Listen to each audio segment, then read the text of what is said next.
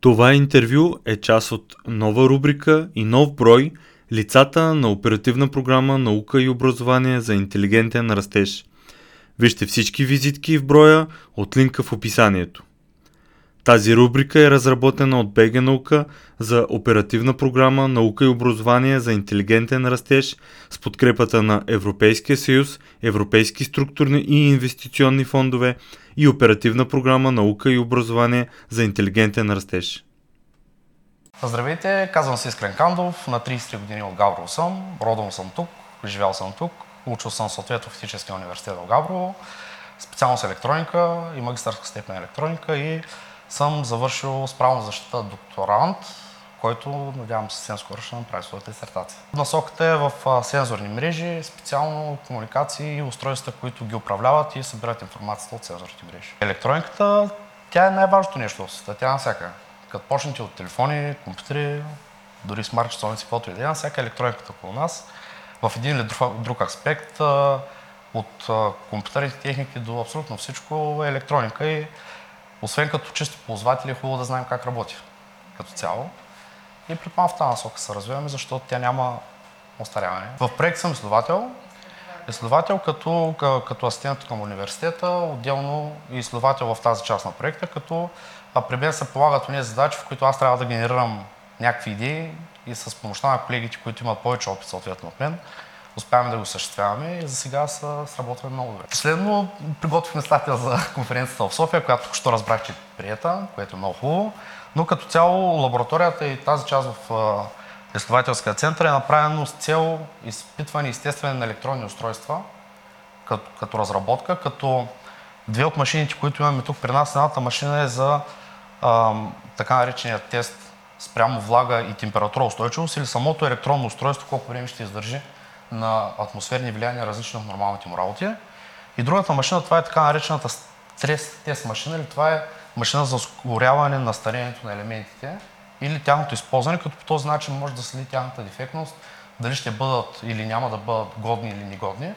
Като идеята е да сертифицира лабораторията и да можем ние да провеждаме такива тестове на устройства и техники, които се разработват Габро и от нас, както и на съответно други фирми, да можем да им ги даваме. Не знаете, че електрониката навсякъде в нас малко хора обръщат внимание. Първо, от телефонката започнете до всичко останало, това е електроника в нейните наноразмери или в по-големи размери, но както всяко нещо еволюира, като започнете от електроавтомобили, от телефони, както всяко нещо е достъпно, ние всеки ден имаме досег с електрониката поне по 10 часа от нормалното ежедневие. Горе-долу. Ами в механотехникума по принцип завърших електроснабдяване и електрозавеждане и просто реших да сменя профила. Кандидатствах, приеха ме с почти пълно отличие в специалност електроника. Това беше първо желание, нищо друго не съм искал да уча. И следователно, вече след третата година, когато влизаме в по-специалните предмети, имах честа да се запозная с един от моите преподаватели, който ми е много добър приятел в последствие. Горан Горанов се казва, доцент, който също работи в тази лаборатория. И благодарение на него заобичах професията като преподавател не до такава степен, че тя е наследствена, защото майката и баща ти са били даскали, трябва да станеш. Първо начина му на интерпретиране, начина на предаване на материала и тази любознателност от него определено тръгна и той ме запали да, да се чете и съответно установих, че без да четеш всеки ден няма как да случат нещата и съответно начина по който го предавам, енергията, която пък учениците връщат обратно, като виж, че са разбрали нещо или са реализирали някъде, като с много голяма степен от тях продължавам да държа контакти, независимо, че са завършили, независимо, че на голяма част от задочните студенти, които са били, са много по-големи от мен, се обръщат с господине, което е уважително към мен, макар и малко ми е странно. И в края на краищата това е много зареждащо за мен. Изключително много зареждащо. След това завърших магистратура, докато карах магистратурата, вече обсъждахме докторантурата, записахме докторантура, паралелно с нея ме назначиха и асистент, за да мога да ги съчетаваме двете неща едновременно. И така и продължаваме. Остава само дисертацията да напишем. Проекта се присъединих, понеже а, ръководителят ми на дисертацията, професор Александров, който е заместник ректор на университета, е ръководител на този проект. И явно е видял качества в мен, които могат да помогнат и знаят, че аз съм много иновативен, старая се винаги да бъда. И може би поради тази причина и работя достатъчно здраво, че да тикам проекта напред по някакъв начин. А пък и много се съчетавам, успявам по някакъв начин да съчетая както с колегите, които бяха, така и с колегите по другите проекти, изцяло с университета, независимо кой каква специалност е мен, има притеснява, моля да ми помогна, да ми съм помагал. Бе отборен играч. и скромен, което е важно. В момента студентите имат ли достъп до тази лаборатория? Успяват ли да научат нещо, това да им помага за израстването? Ами, спрямо обстановка, която е в България специално в момента, не. В смисъл, идвали са тук, виждат за какво става въпрос, но като цяло ние още не, са, не е взимато решение да са присъствени часовете. Но като цяло аз изключително работя студенти извън работно учебно време, съответно за мен работно, за тях учебно. Пример, господин, щупим са телефона, давай да сменим дисплея, така нататък. Като този начин, освен че ги приемам, им позволявам да работят с техниката, която е и тук, и както и в другите лаборатории, а, те по този начин ги запалвам и засилвам желанието да го правят това нещо. И последствие е много по-лесно и те намират приятел в среща страна. Много е важно това нещо, но по принцип има достъп, винаги е отворено, а, но просто ситуацията е така в момента, че няма как да се случи. Има Примерно след 5-10 години, какво да очакваме в електрониката?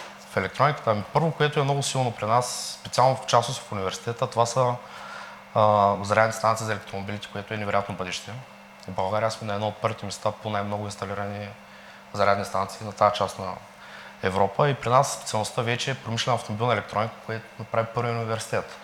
Съответно, щом сме първи в нещо, значи сме първи навсякъде. А в бъдеще електрониката, освен че става по-малка, тя, тя не променя своя принцип на работа като цяло. Така че това, че е станала по-малка или работи по някакъв по-различен начин, по никакъв начин не променя принципа на действие и, и електрониката като електроника. винаги, когато си купуваш дори монитор или каквото е да изделие, ти трябва да видиш какъв живот ще има, колко време ще, дали заслужава инвестицията, вече това, че ги правят по-малки, примерно съчетаваш цената с качеството или с нещо друго.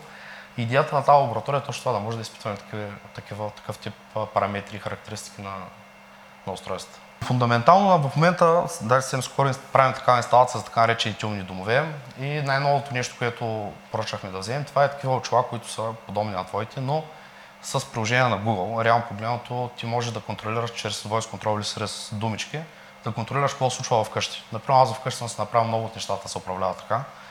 Като, както и болери в момента правят и перални по този начин. А, идеята е да се съчетае всичко в едно, като веб пространството или паралелната, паралелната действителност на твоя живот ще отида в веб, то е повече от ясно, там отиват нещата. Въпросът е как ще ги защитим тези неща, защото е много кофти да дойда пред вас да ти пусна перална, за да ти няма. Нали, трябва да има някакъв тип защита и точно този тип авторизация чрез сканиране на рейтини и така нататък, защита на данни. И според мен бъдещето е на там, да има по-малко комуникация с хората от сорта на а, автономни автомобили. Значи автомобилът те прави да те кара от точка А от точка Б, докато си на задната седалка работиш, примерно, което е идея на висшите сили. Съответно, в тази насока се развиват нещата. По- по-голяма автономност и по-малко човешки фактор. Поради причината, че човека се измаря, машината не. В свободното време, освен че практикувам управление на всички тези електронни неща да могат да се управляват през интернет, се стараем също така и да можем да ги защитаваме и се мъча да направя такава разработка, която да може да осигурява двустепенна, тристепенна, асиметрична или каква си е защита, като комбинираме различни методи с така наречените електронни сертификати електронни подписи по-известни. Там ми обичам много да ходя на партията, много обичам да слушам хаос музика и имам а, невероятна чест да се познава с един от най-добрите диджеи в България и обичам да си изкарвам свободното време на партията е готово. БГ наука е кауза за популяризиране на науката в България. Вече повече от 15 години даваме гласност на науката в България, като издаваме онлайн списание Българска наука и публикуваме материали в сайта наука.бг, където можете да намерите много статии с научни новини, поднесени на разбираем език, интервюта с видни учени, видеоматериали и дискусии – аудио подкаст, епизоди и разбира се, броеве на самото онлайн списание.